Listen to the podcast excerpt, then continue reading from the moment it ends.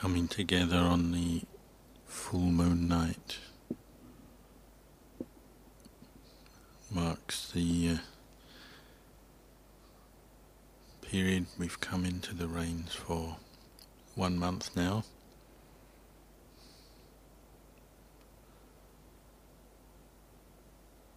So it's a good point to review our own practice.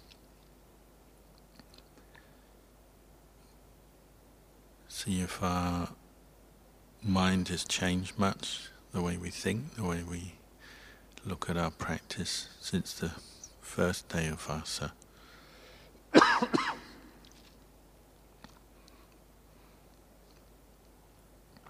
if we've made any resolutions, determinations to practice in a certain way through the Vasa, can review whether our determination is still there, whether we've kept up certain practices and good habits we might have decided on or not. Much of our practice and training is development of good habits, habitual good karma, ajinna karma. Learning to bring up effort and energy in the practice, mindfulness learning to contemplate the teachings more, bring them into our own citta. A lot of it is repeated practice, but we also have to look at the underlying attitudes and what lies behind our motivation for the practice, because that can fluctuate. And then our actions our mental states fluctuate as well.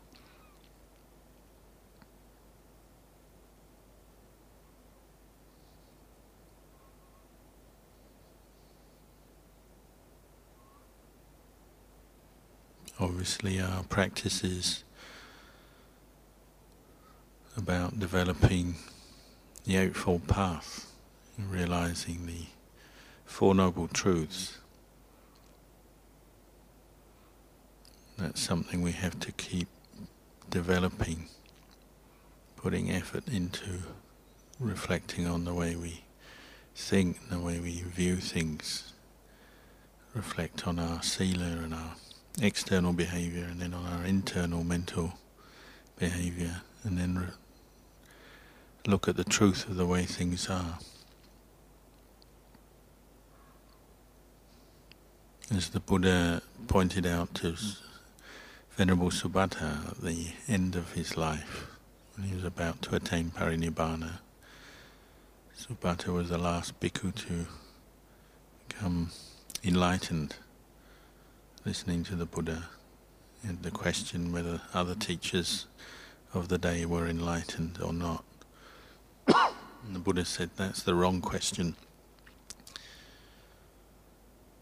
Turned him back to look at his own practice see whether he's practicing in line with the Eightfold Noble Path, developing Sila, Samadhi, Panya.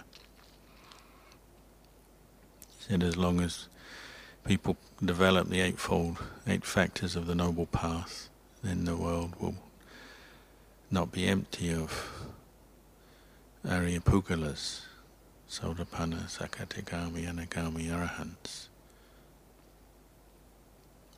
if people are practicing in a way that's not bringing up the Eightfold Path or developing the factors of the path, then they won't attain Nibbana, they won't end suffering.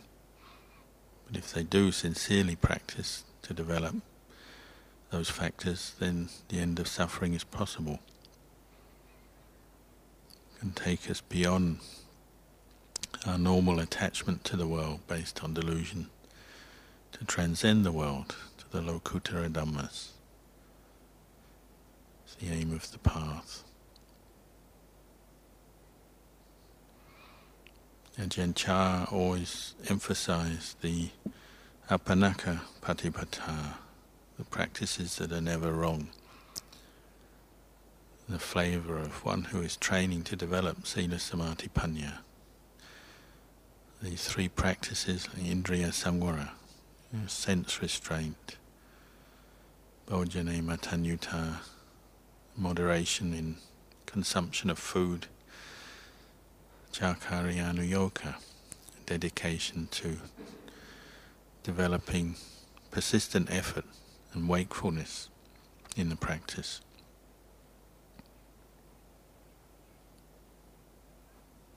And Ajahn Chah very good at directing us to see what needs to be done to bring us to the end of suffering, to understand suffering and bring us to the end of suffering.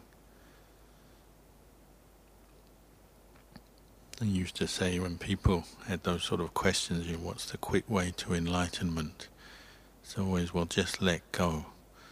Let go of all your upadana, all your attachment.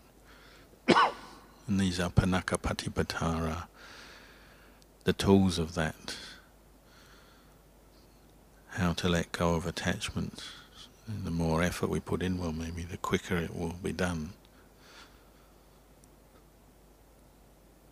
Learning to have sense restraint and then mindfulness with sense contact.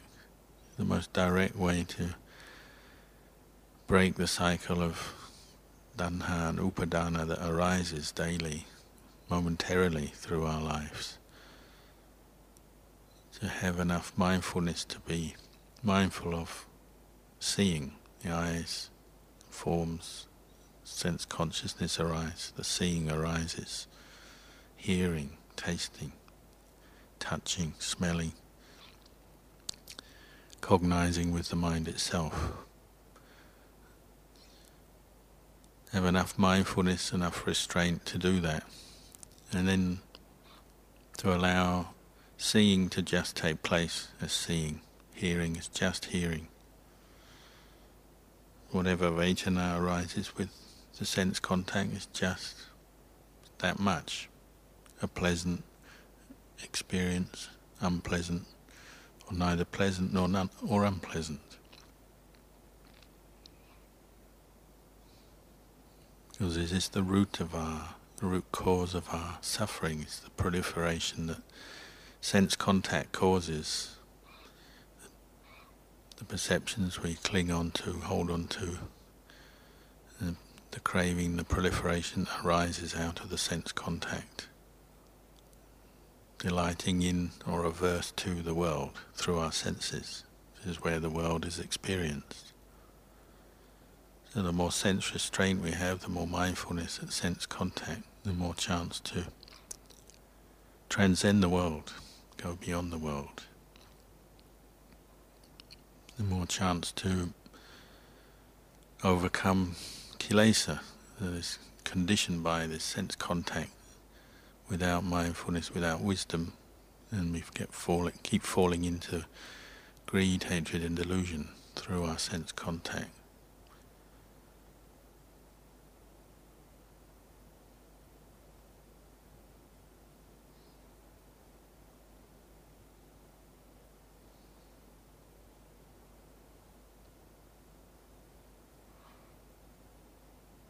Sometimes Luang Por Chah would say, we, what we're practicing is we attach, but we don't attach firmly to our experience. We cling, we don't cling firmly. A subtlety of practicing attachment and non-attachment. The words in Thai is yut man, to man. The reason we suffer is because when sense contact arises, the pleasure or the aversion, we cling on and it proliferates and conditions the mind so it becomes a certain way. It has a certain energy or force.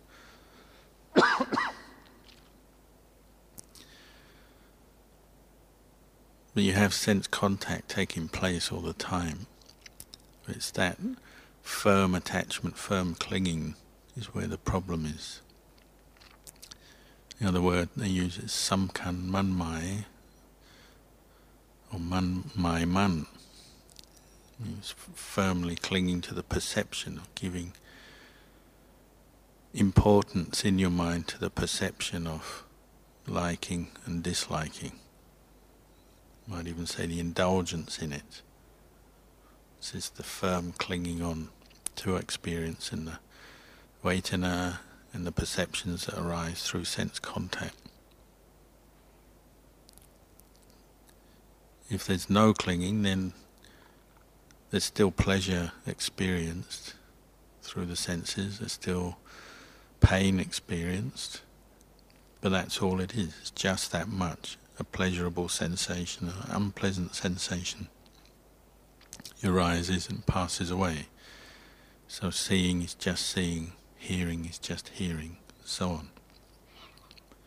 Over and over again in different ways, Chah would talk about this as the focal point of our practice in developing the equanimity and the mindfulness around this sense contact. If you really want the quick way to enlightenment, well, it's dropping it, dropping the attachment right there, not clinging on, firmly holding or tightly holding on to that pleasure or that pain. So pleasure is just pleasure. Pain is just pain. Happiness is just happiness. Suffering is just suffering. Their experiences, so they're, they're, you could say there's some attachment there in the sense they arise, they're there, but then there's no firmly clinging onto it. Just drop them again. So literally, if mindfulness is strong, wisdom is functioning, then it's just knowing with a, you might say, a pure awareness, a pure state of mind, knowing that experience. It's pleasurable, it's not.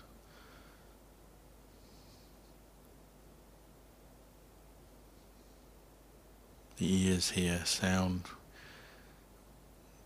it's pleasant, then we drop it, it's just a pleasant sound. Hear an unpleasant sound, and then the mind drops it. This is a practice we're developing over and over again. So Indriya Samvara. We have to learn how to bring mindfulness up to the senses, training mindfulness in our meditation, in posture, different areas, different ways we train in mindfulness, but then apply it to the sense contact. So hearing is just hearing, tasting is just tasting. Obviously, moderation in food and consumption of the requisites is also supportive of this practice. If we're constantly seeking more and different things, varied things, and following our preferences, then very hard to establish sense restraint and then mindfulness of sense contact. If we practice moderation, and develop that sense of contentment with what whatever comes our way, then already we're on the way to letting go of this clinging and attachment that the mind keeps forming around the requisites, particularly food. This is why we eat in a bowl. This is why we practice pindapata. We don't cook or store food or specify food.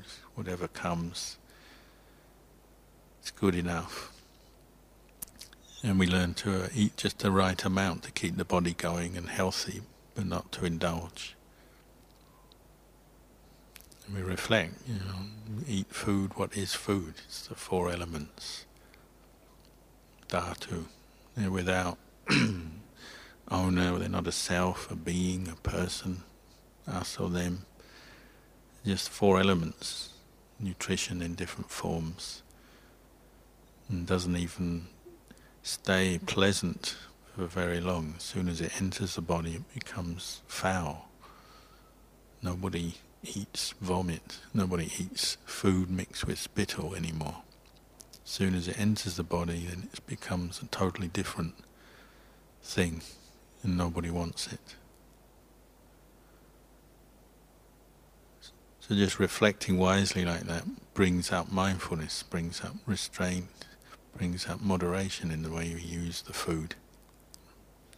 It's going away against the stream of the world, which is world based on consumer society, always looking for more and different things, constantly embellishing, creating, proliferating around food and the other necessities of life.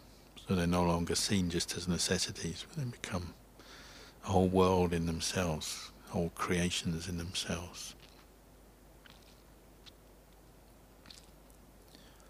Jakarayanu Yoga, just constantly developing wakefulness, mindfulness, awake, wakefulness, bringing the mind to mindfulness and wisdom in the present moment.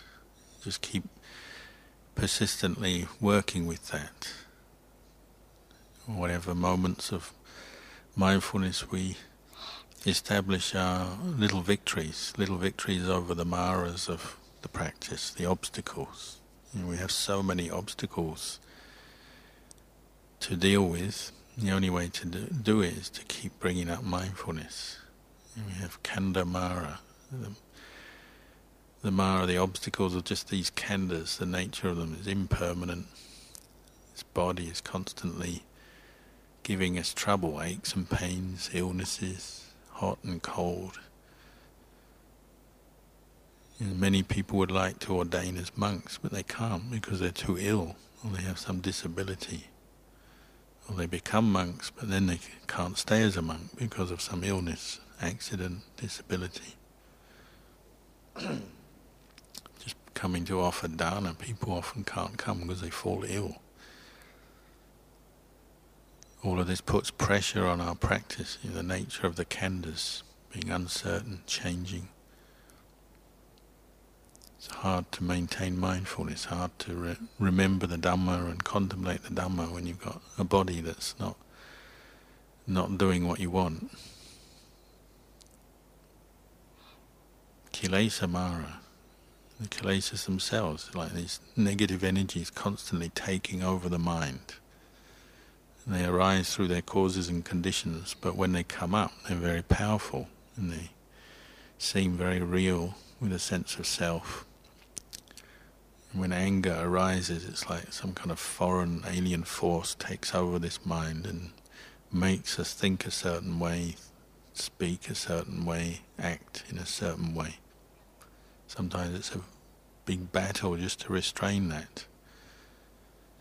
Often it comes up frequently, frequent greed or lust, frequent anger, frequent delusions constantly obstructing the arising of the Dhamma, arising of clarity, wholesome Dhammas. And Sankhara Mara, just the nature of Sankhara's proliferation is constantly changing, arising, passing away. Unreliable, constantly leading on, leading more craving and attachment to arise conditioning process on and on and on and on. Maccumara, one day we're going to die. Our chance to practice will be gone. Sometimes monks die in the, the roads, maybe just ordained a few years and already have an accident or get a serious illness. They're gone. Chance to practice is gone. Probably all of us know, have heard of, or know monks who have passed away and often not that old either. When I first ordained first year as a monk, the monk sitting next to me died of cerebral malaria. One day he's there, next day he's gone. Very unfortunate. This is Maccumara, very uncertain. Our karma and life, what it brings us. These are all the obstacles that are surrounding us. So we have to have this effort, the persistent effort to raise our awareness, bring it up, and confront the obstacles, go through them with patience, with diligence, with wisdom. Constantly reflecting back on our own experience of this body and mind, using the Dhamma we've heard comparing our experience and then actually seeing the Dhamma for ourselves. constantly reflecting, you know, how the conditioning process keeps bringing up the perceptions, the attachments, and this sense of making what is unreal real. The, the nature of delusion is that we create this reality of the world, samuti satcha, in a conventional reality that we're constantly dropping into with our thinking and our belief system, our viewing, the way we view our attitudes, the way we relate to the world, is on this superficial level of names, language, labels that we put on to experience. The perception of self, even as a bhikkhu, I am a bhikkhu, I'm a good bhikkhu, a bad bhikkhu, young bhikkhu, an old bhikkhu, this way, that way. All our preferences and attachments feed this superficial reality. And that can be a great cause of suffering. We identify with things. The things we like, we identify in one way. This is good for me, I like this. The things we don't like, we identify in a different way. This is bad for me, I don't like this. Never seeing beyond that. We, the one who's going to see the Dhamma, go beyond the world, go beyond the, this superficial reality, they have to really break through it through using mindfulness and wisdom, ready to investigate, calm the mind down enough, get enough clarity and sustain mindfulness, and then really investigating. And labels are just labels. The preferences we have built on perceptions, memories, past experiences, and so on, but they're still just superficial reality. This is good, this is bad, I like this, I don't like that. this is where the process of proliferation is sort of constantly fed. Ajahn Chah used to talk about this in so many different ways, how to you know, question the superficial appearance of things. Talk about teachers like Ajahn Tongrat, is famous for seemingly being a bit eccentric, even though he's a fully enlightened arahant. They say he's very good at getting people to see through the superficial reality of experience. There's a famous story of him on pindapata with a couple of other bhikkhus and up ahead was a cow. And he said, oh, as he walked past, he said to the other monk, oh, did you see that female cow? And it was a male cow, according to conventional reality, had all the characteristics of a male, but it, he said, you see the female cow? And the monk said, I saw the cow, but he, in his mind, certain it was a male cow. It was a male cow. As anyone would answer, just on that conventional level. And Ajahn Luang Por Tongrat was very firm said, no, it's a female cow. So the young monk is very confused at first because this is his teacher who he respects, listens to. He's sure his teacher is deluded, calling it a female cow. It's a male cow, Venerable Sir. So Ajahn Tongrat said, well, who calls it male or female? Putting the question back to the monk to look deeper at the proliferation of the mind and the creation of samuti satcha, the supposition, the assumed reality, giving a label, a name to that form as male or female.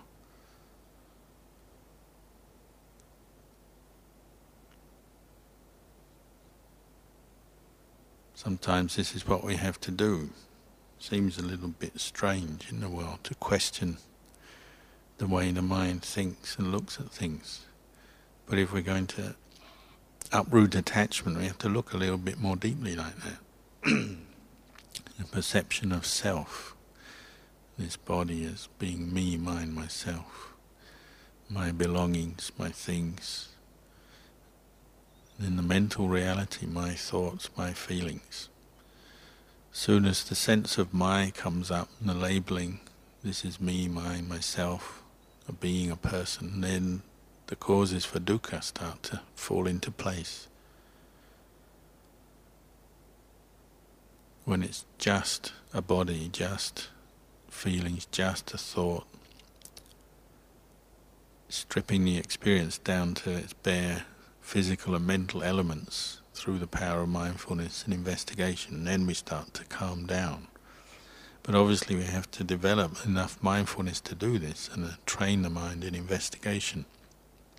We can all understand it through the books and hearing the talks and reading, but to actually see and know it for ourselves in our heart, that takes a lot more effort. So this is why Ajahn Chah would en- emphasize over and over again Indriya Samvara, Bhojane Matanyuta Chakaryanu Yoga. Just over and over again, bringing up the practice and training of mindfulness, restraint, contentment, and then reflecting, looking more deeply at one's experience. And just look at our views on Dhamma, how they can change over a period of time. Sometimes we believe this is the best way to practice a certain meditation technique, a certain practice we've taken up, and then we use it for a while, and afterwards we decide mm, that didn't work.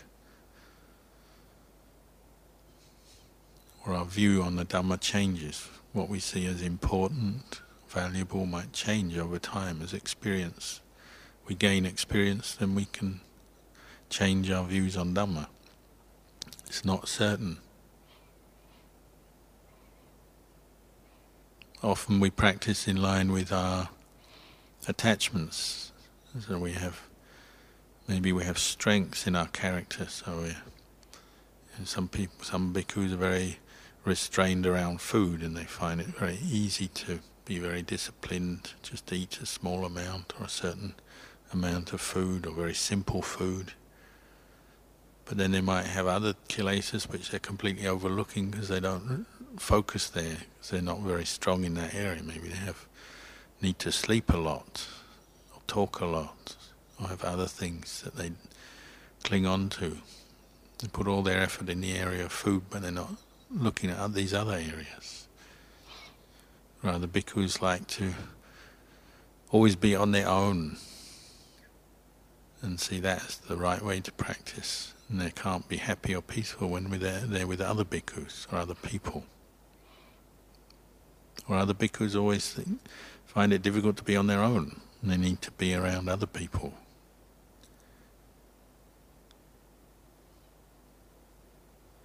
There's many areas where kilesas come up and affect us, and often our own views on Dhamma will hide certain kilesas. Maybe we're strong in one area clear in one area, fuzzy and deluded in another, or uncertain in another, or just not aware at all of other kilesas. So we have to keep practicing and keep learning from our experience, looking back literally at what's happening to the mind day by day, moment by moment where are kilesas coming up and what do they do to the mind? How, how they disturb the mind? What does greed do to the mind? Lust do to the mind? What does anger do to the mind? The more we look at that more closely, then the more we can start to get a grips with it, start to train in what we need to develop to bring up to overcome these kilesas. Develop more mindfulness around a certain kilesa that we've identified as a problem. Bring up more reflections that counter it.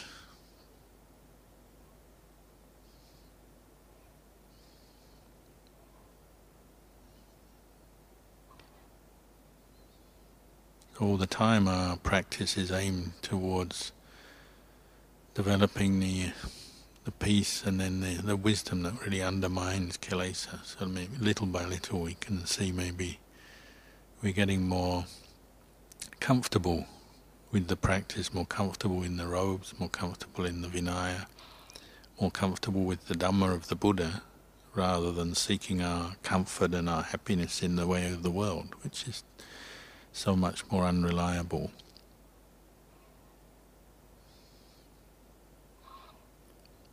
So we're in the Pansa, we've come in one month now, maybe it's a time just to think what more can I do or what do I need to adjust in my practice. That which was good we can be, we could acknowledge, maybe even we can uh, recognize the good that we've done in certain areas. If something's still lacking or needs improvement, then be clear with that as well. Maybe you have to arouse more determination with certain areas of our practice.